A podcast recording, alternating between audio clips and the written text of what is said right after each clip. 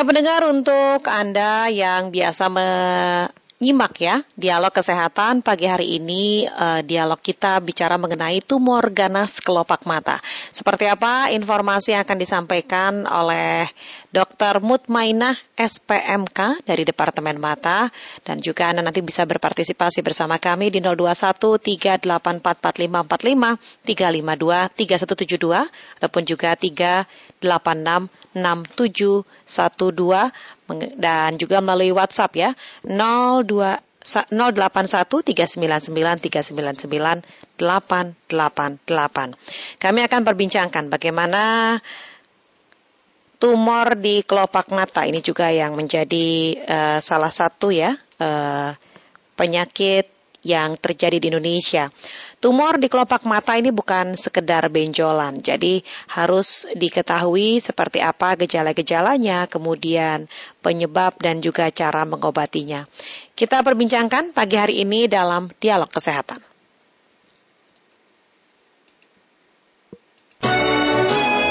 Dialog Kesehatan. Sudah bersama kami Dr. Mutmainah SPMK Departemen Mata Dokter Mutmaina, selamat pagi. Selamat pagi. Apa kabar dok? Ya, baik, Alhamdulillah. Ya, ini bisa mendengar suara saya dengan jelas? Ya, Ya, soalnya suaranya dokter agak terputus-putus. Kalau tidak keberatan, oh. boleh mungkin bergeser sedikit, dokter. Oke. Okay. Ya, sudah cukup? Baik kalau begitu. Okay. Dokter, kalau kita bicara mengenai uh, kanker mata ini ya, ini kayaknya ada ada berbagai jenis ya, bukan hanya uh, di kelopak mata ya. Apa saja sih, dokter mungkin secara umum dulu? Ya, jadi seperti di bagian tubuh lain yang harus di mata ini juga bisa terkena tumor, baik tumor jinak maupun tumor ganas. Nah, kalau kita bicara mata, ada macam-macam lokasinya mm-hmm. bisa di kelopaknya, di dalam bola matanya, atau bisa juga di rongganya bola mata. Kalau kita ingat gambar tengkorak bajak laut tuh, kan matanya kayak bolong gitu ya. Nah, semua bisa juga ada di dalam rongga itu, di belakangnya bola mata. Iya, dokter mohon maaf, mungkin uh, volumenya boleh lebih keras sedikit atau oh. sepertinya dokter masih memakai masker nih ya karena terdengarnya agak kurang jelas. Boleh mungkin bergeser ke tempat yang lebih uh, sepi biar bisa ngobrol atau dokter masih di rumah sakit nih jam segini?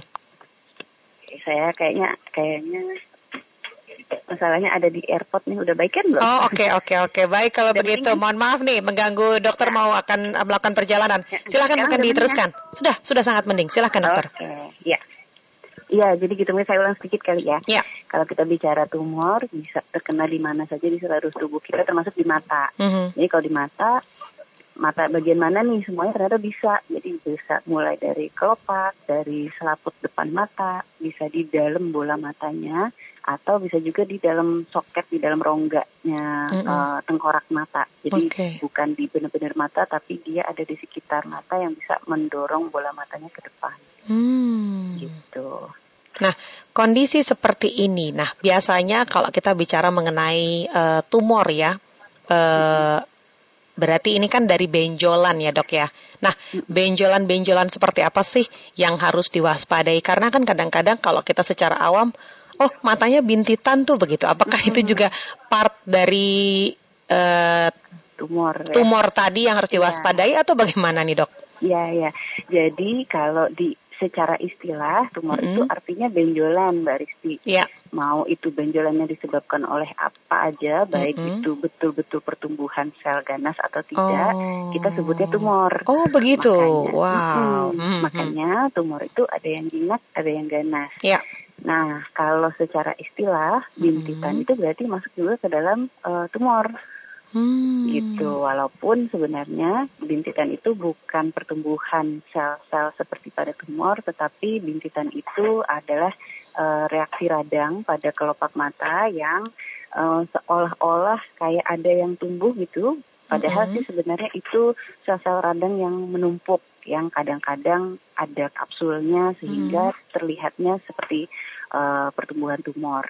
Oke. Okay. Gitu. Jadi kalau di istilah kedokteran sih bintitan dan uh, yang benjol-benjol itu tetap tumor, tetapi bukan pertumbuhan sel gitu. Hmm. Baik, nah untuk kita mengantisipasi ya ketika ada benjolan-benjolan di sekitar mata, begitu kadang-kadang uh, secara refleks nih ya, kemudian kita kucek-kucek atau kita pegang atau kita sentuh begitu ya. Nah, sampai di titik mana kita harus waspada bahwa kok ini sudah misalnya dua hari, tiga hari tidak tidak juga baik setelah dikasih salep mata dan sebagainya dan kemudian kapan kita sudah harus mulai uh, konsultasi lebih lanjut, dokter?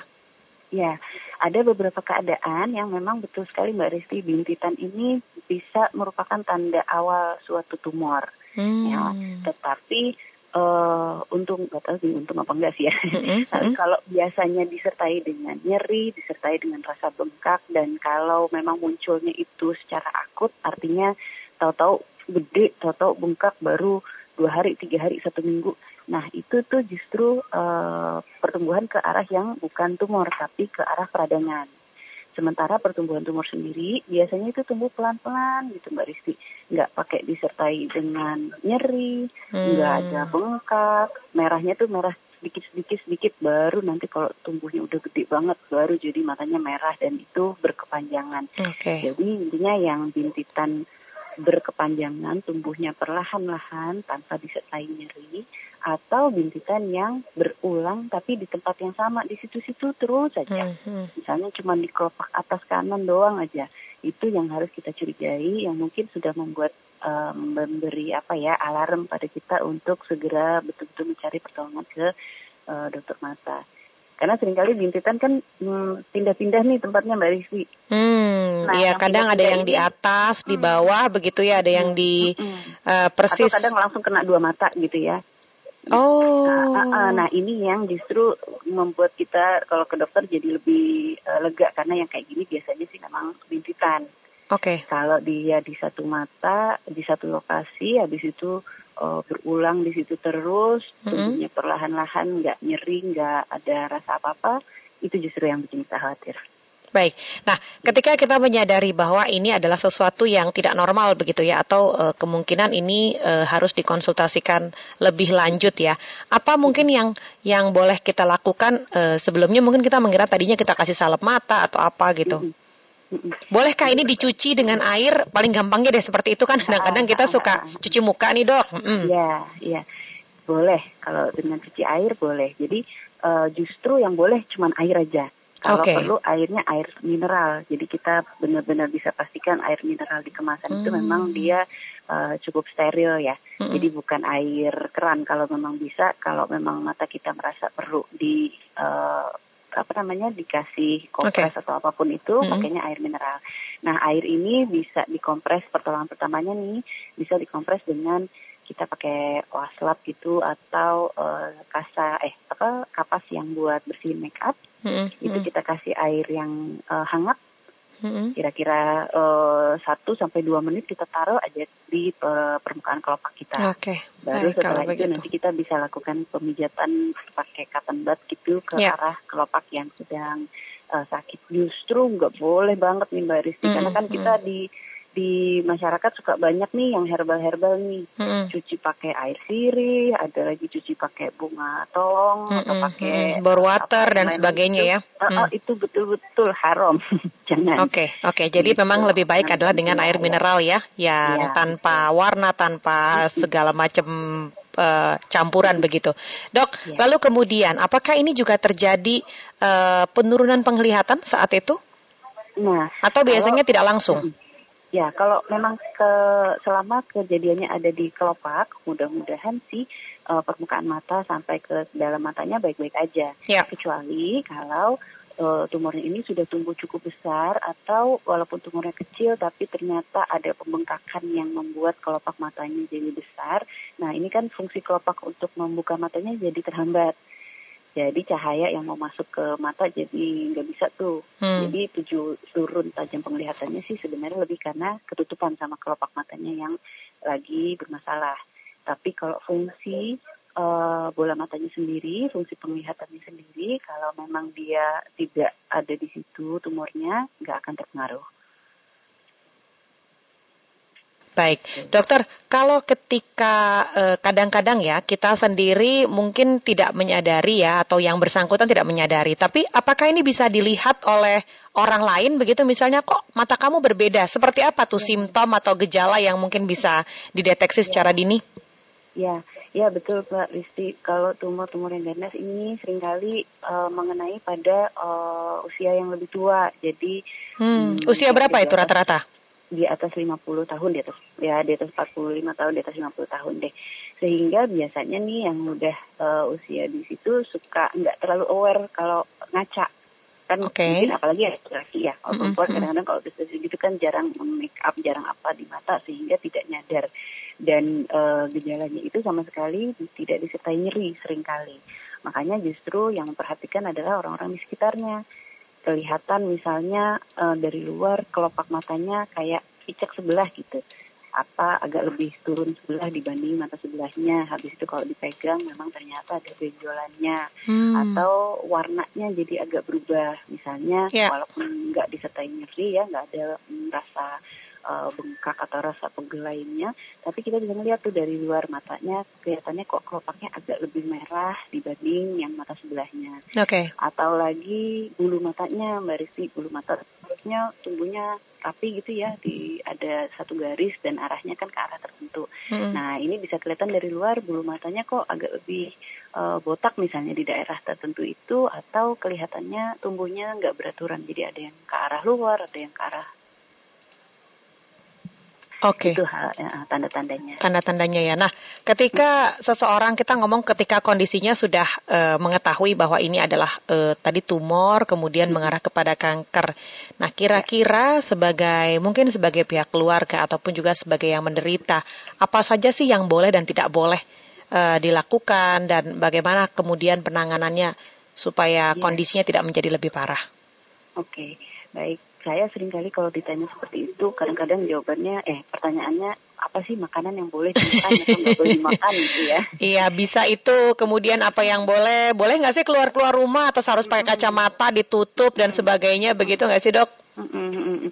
Jadi eh, intinya sih kalau memang sudah terjadi nih ada pasien yang sudah eh, mengalami tumor mata, kalau sampai saat ini belum ada jenis makanan atau minuman atau vitamin atau apa pun itu yang bisa eh, mengurangi eh, atau yang bisa mencegah supaya menjadi perburukan. Jadi eh, secara umum aja deh makan makanan yang sehat-sehat Mm-mm. eh, yang mengandung vitamin itu semua boleh dan secara umum juga ada makanan-makanan yang memang diketahui bisa memicu kanker. Antara lain makanan-makanan yang memiliki eh, kandungan zat pengawet atau yang antara dia hidup sampai ke meja makan kita tuh prosesnya yang dilewati banyak. Oke. Jadi udah di udah dipanasin, udah di eh, apa namanya dihalusin, di apa segala macam deh kayak misalnya sosis tuh. Oh. Uh, atau apa namanya makanan-makanan lain yang perlu yang banyak pengawetnya makanan-makanan kaleng nah Ya, hal itu ya. yang sudah secara uh, terbukti bahwa ada uh, efek uh, memicu kanker tapi Hmm. enggak khusus kanker mata sih enggak tapi secara umum mungkin makanan itu yang baiknya kita konsumsi atau kita hindari Mhm. lalu yang kedua untuk keluar harus pakai kacamata uh, pakai kacamata sih nggak harus. Tapi memang secara umum ada tumor ganas kelopak yang memang dia eh, terbuka gitu. Jadi ada lukanya gitu. Nah mungkin yang seperti ini yang baiknya kita lindungin dengan eh, boleh dengan kacamata atau ditutup dengan eh, apa namanya eh, salep dan ditutup kasa untuk menghindari supaya tidak terekspos dengan eh, debu gitu.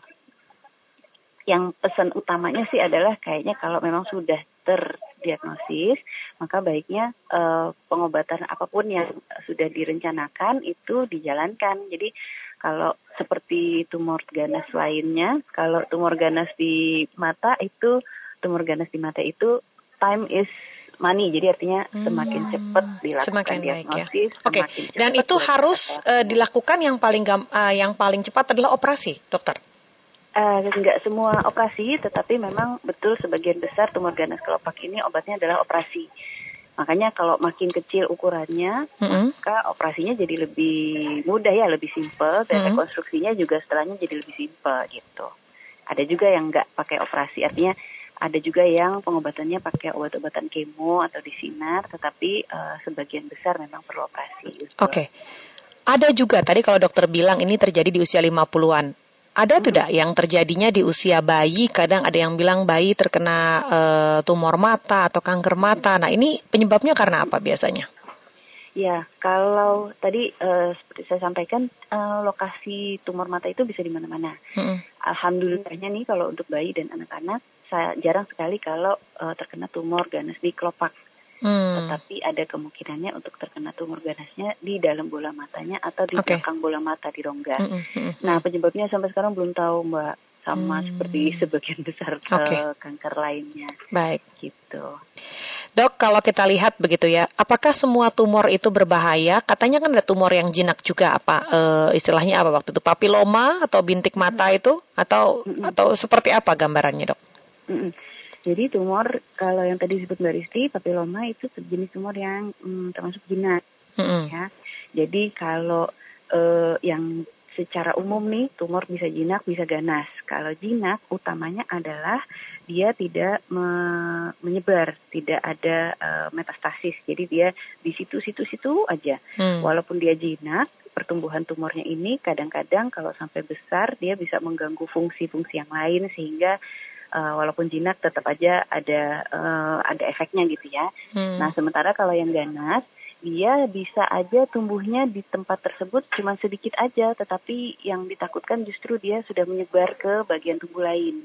Oh, nah, oke. Okay. Jadi ada gangguan organ begitu ya karena jaringan begitu ya. Iya, oke. Okay. Nah, papiloma ini kan apakah ini sama juga dengan yang uh, biasanya apa dibilangnya tai lalat begitu suka ada di sekitaran mata ini berbahaya tidak? Hmm. Hmm. Kalau tai lalat beda dengan papiloma, tetapi -hmm. mereka sama-sama tumor jenis yang jinak. Oke. Okay. Kalau tai lalat bisa di seluruh tubuh, termasuk juga di uh, mata. -hmm. Namun memang sayangnya tai lalat ini ada kecenderungan dia berubah untuk menjadi menjadi ganas gitu, tumor -hmm. ganas. -hmm. Jadi tai lalat yang seperti apa yang harus kita waspadai itu yang misalnya tumbuhnya kok tahu-tahu tambah cepet atau -hmm. warnanya lebih hitam lebih pekat -hmm. atau disertai dengan nyeri, mulai mulai gampang berdarah Baik. atau mulai gatal itu yang harus kita waspadai.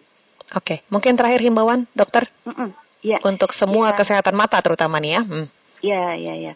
Ya, jadi uh, mungkin himbauan yang pertama kita harus aware dulu bahwa tumor juga bisa terjadi di kelopak mata. Jadi untuk kita semua, baik yang muda, yang tua, laki-laki atau perempuan, ngaca itu ternyata penting nih.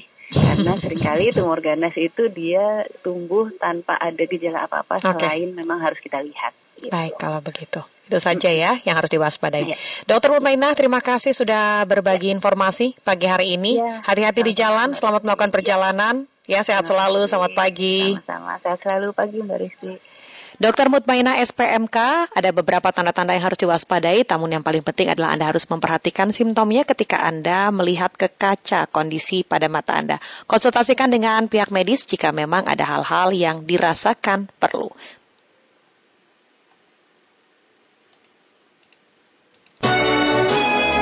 Kesehatan. Sampai di sini saya Risti bersama Anda di Indonesia Menyapa Pagi. Tetap sehat, tetap semangat, dan jangan lupa protokol kesehatan.